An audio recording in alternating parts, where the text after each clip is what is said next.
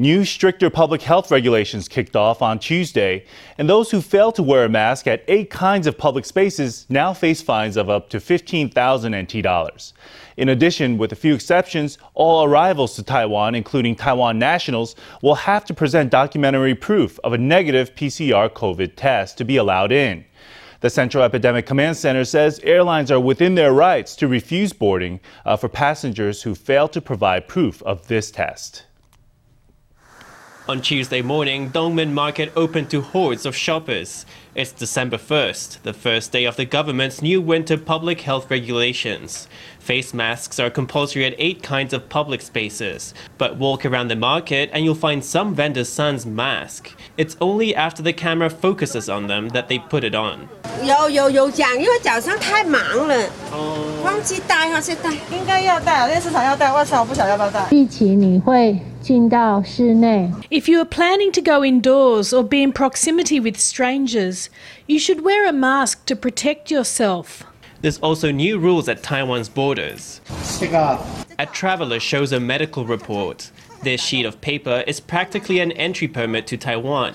She says it costs her 4,000 NT. 哎，对，这要要检查这个，没有检查不能搭飞机啊，还要交一笔钱很多啊，四千几哈，四千四千几块四是千多吧。 The new rules require arrivals to provide a negative PCR COVID test to enter Taiwan's borders. The only exceptions are for emergency visits, such as funerals, for people who are unable to get a test in their country of departure, and for certain cases approved by the E CECC. Taiwanese nationals who don't meet the aforementioned criteria, but who have problems acquiring a test, these travellers must provide valid reasons in their statements. After entering Taiwan, they'll still have to pay for a test. Travelers without proof of a negative test must present a statement at the border. Showing up with an invalid statement can incur a fine. Airlines may also deny boarding. In this case, the passenger must abide by the public health rules laid out by the airline. If the contract between the airline and the passenger is subject to other regulations, of course those will have to be respected. The government hopes the stricter winter regulations will keep the coronavirus out of Taiwan. After a hiatus of one and a half months, the government's free flu inoculation program resumed on Tuesday for people aged 50 to 60. Flu vaccines have been a hot commodity this year amid COVID concerns.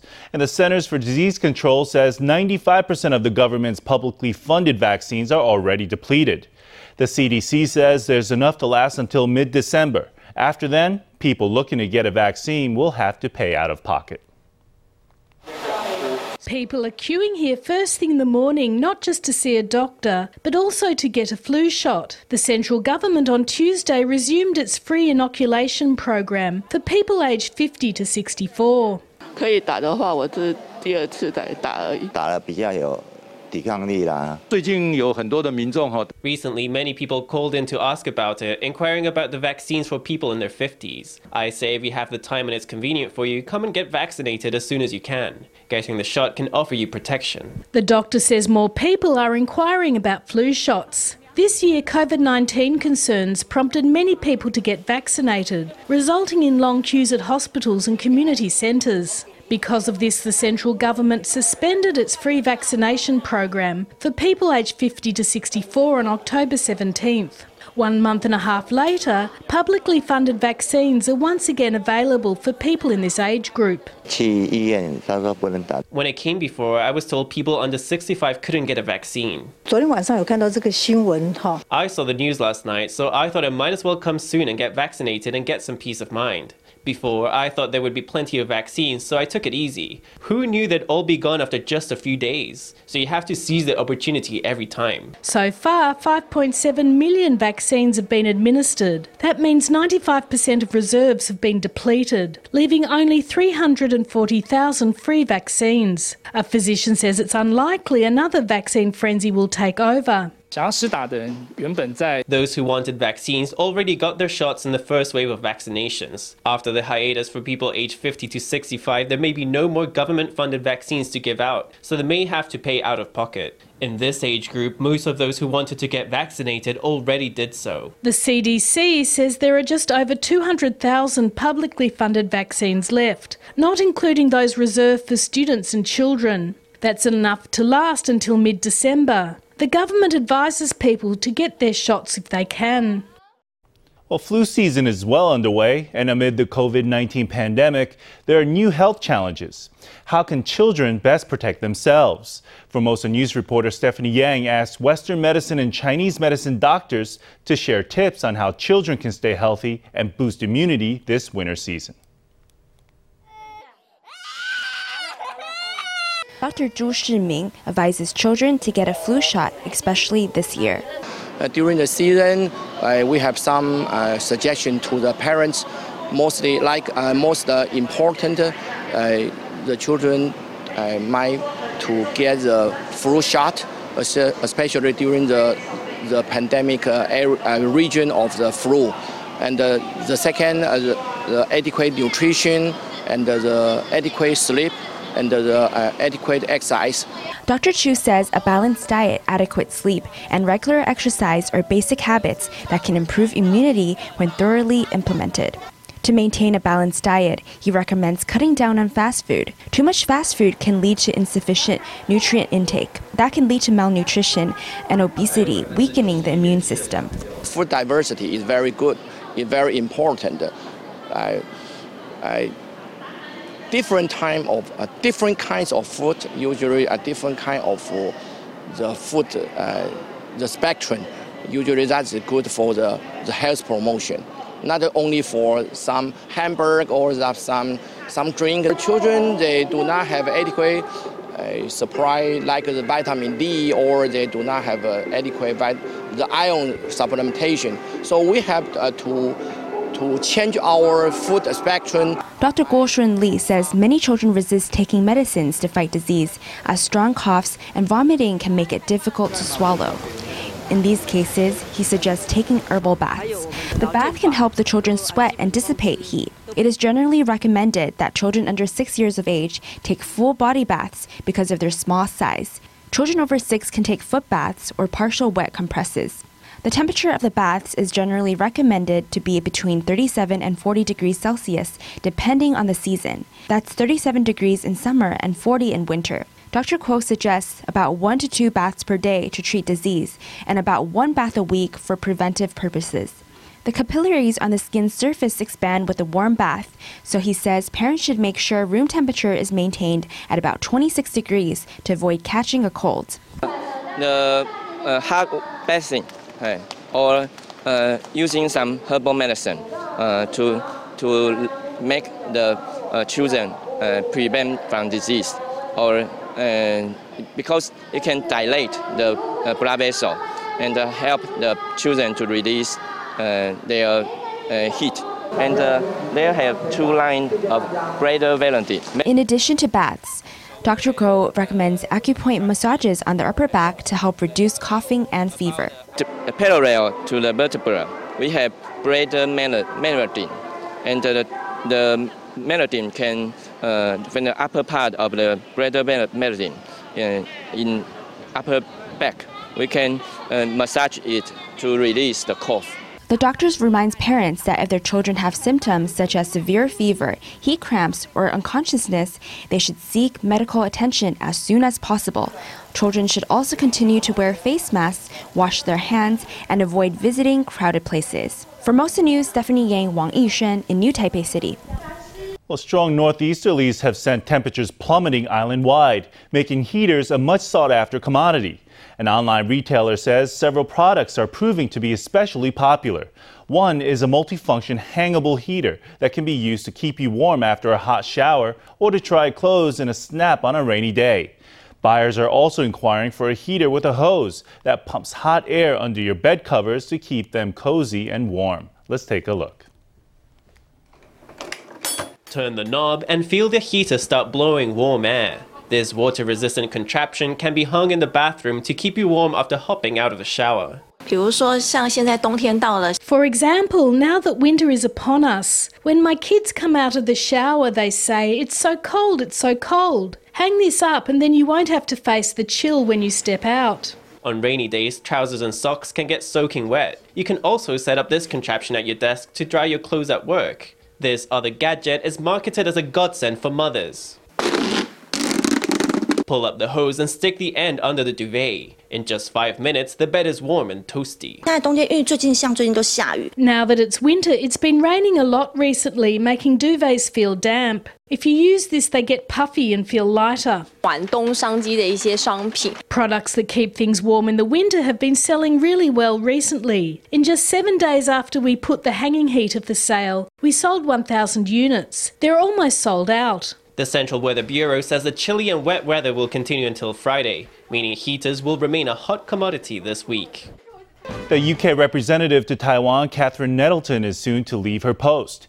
On Tuesday, she went to the presidential office to personally bid farewell to President Tsai Ing-wen.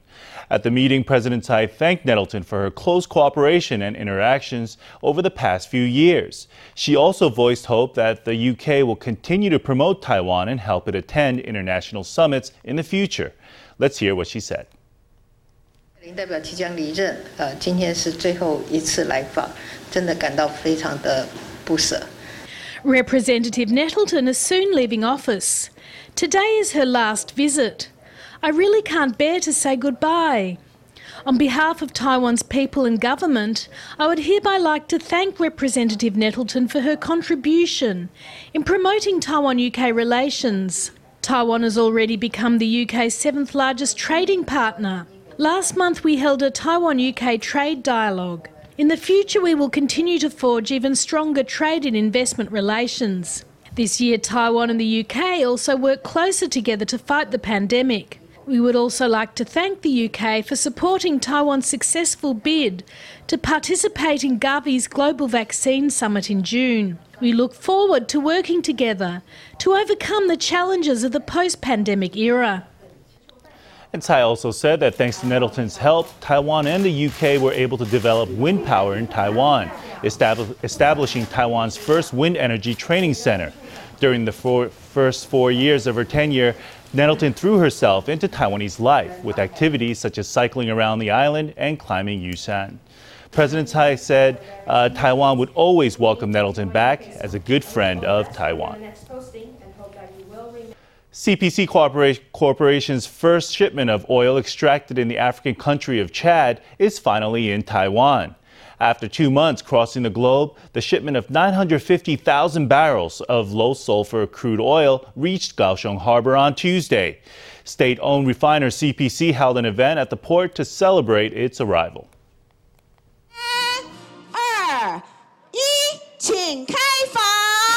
They turn the valve to celebrate 14 years of hard work. The first shipment of crude oil extracted in Chad by Taiwan CPC Corporation is finally in Taiwan. The oil was pumped into the Dalin refinery on Tuesday.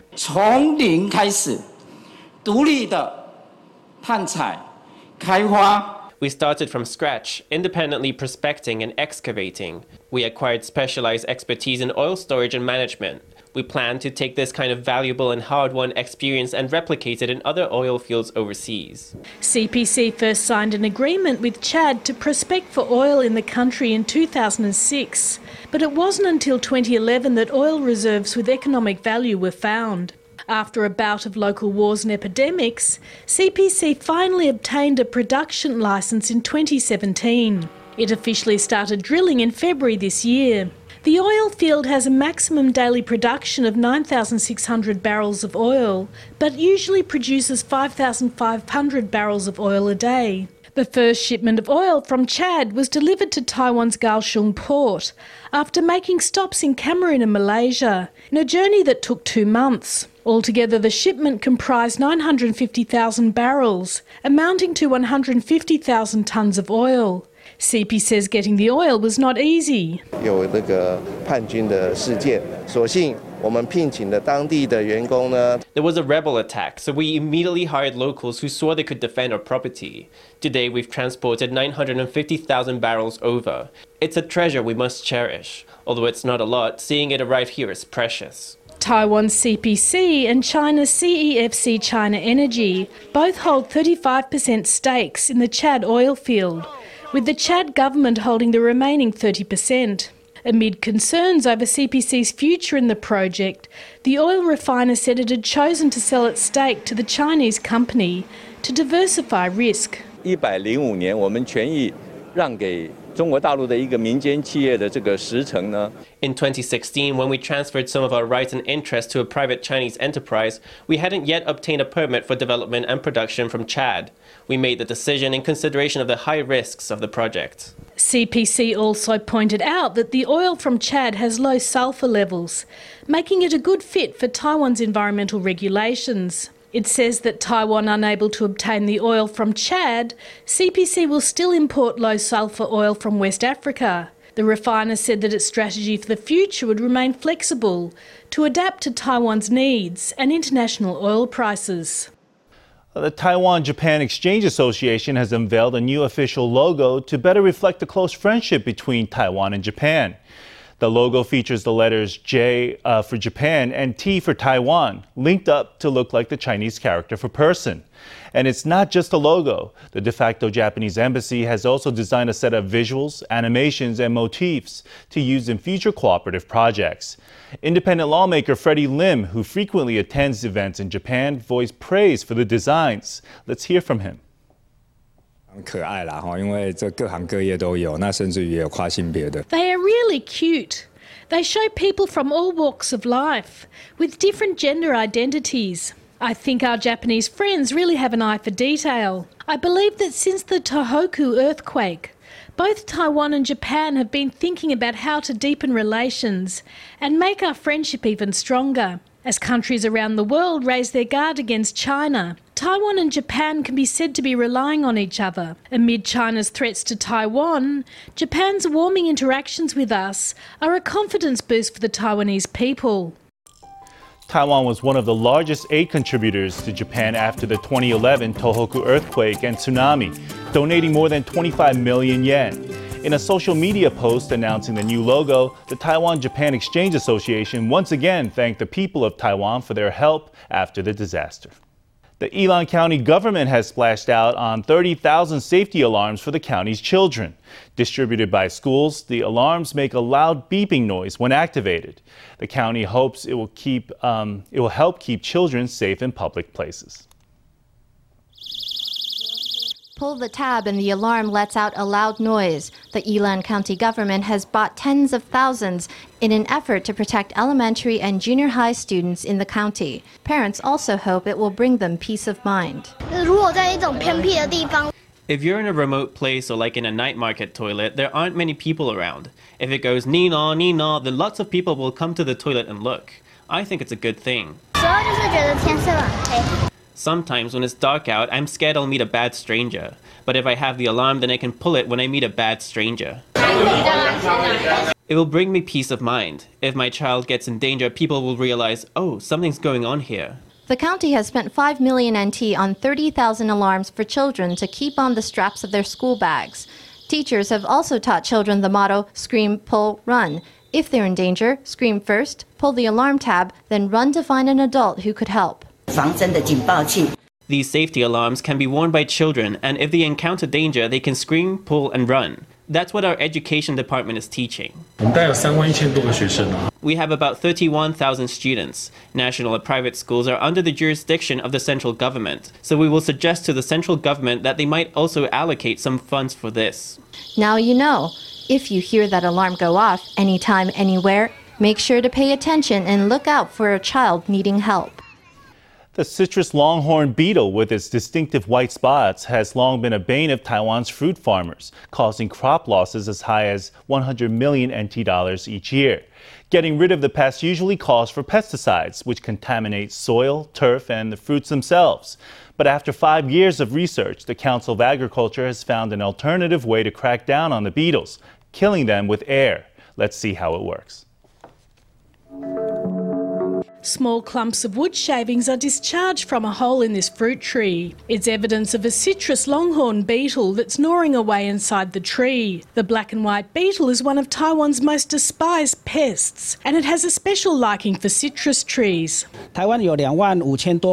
Taiwan has more than 25,000 hectares of citrus trees with an annual output value of about 14.3 billion NT. The damage caused by the citrus longhorn beetle has created losses exceeding 100 million NT. Long suffering farmers have come up with all sorts of ways to wipe out the bug. Many use chemical pesticides. Others wrap tree trunks with netting to block incoming insects or stick iron wires into holes to kill beetle larvae. These methods have a limited effectiveness.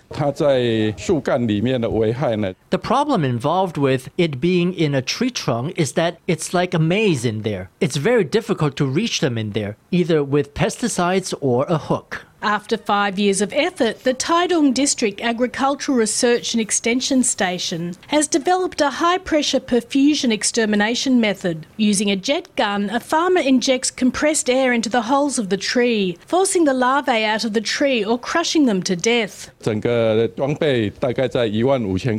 The entire setup costs only 15,000 NT or so, but its impact on the industry will be enormous. The Taitung Research Station says cost ranges between 15,000 to 20,000 NT dollars, depending on the size of the farmer's operation. The jet gun can be used in orchards as well as economic forests. Compared with the traditional means of dealing with this insect, this equipment is much more effective, easier to operate, pesticide free, and kinder to the environment. Researchers hope it will change the way farmers deal with their age old nemesis.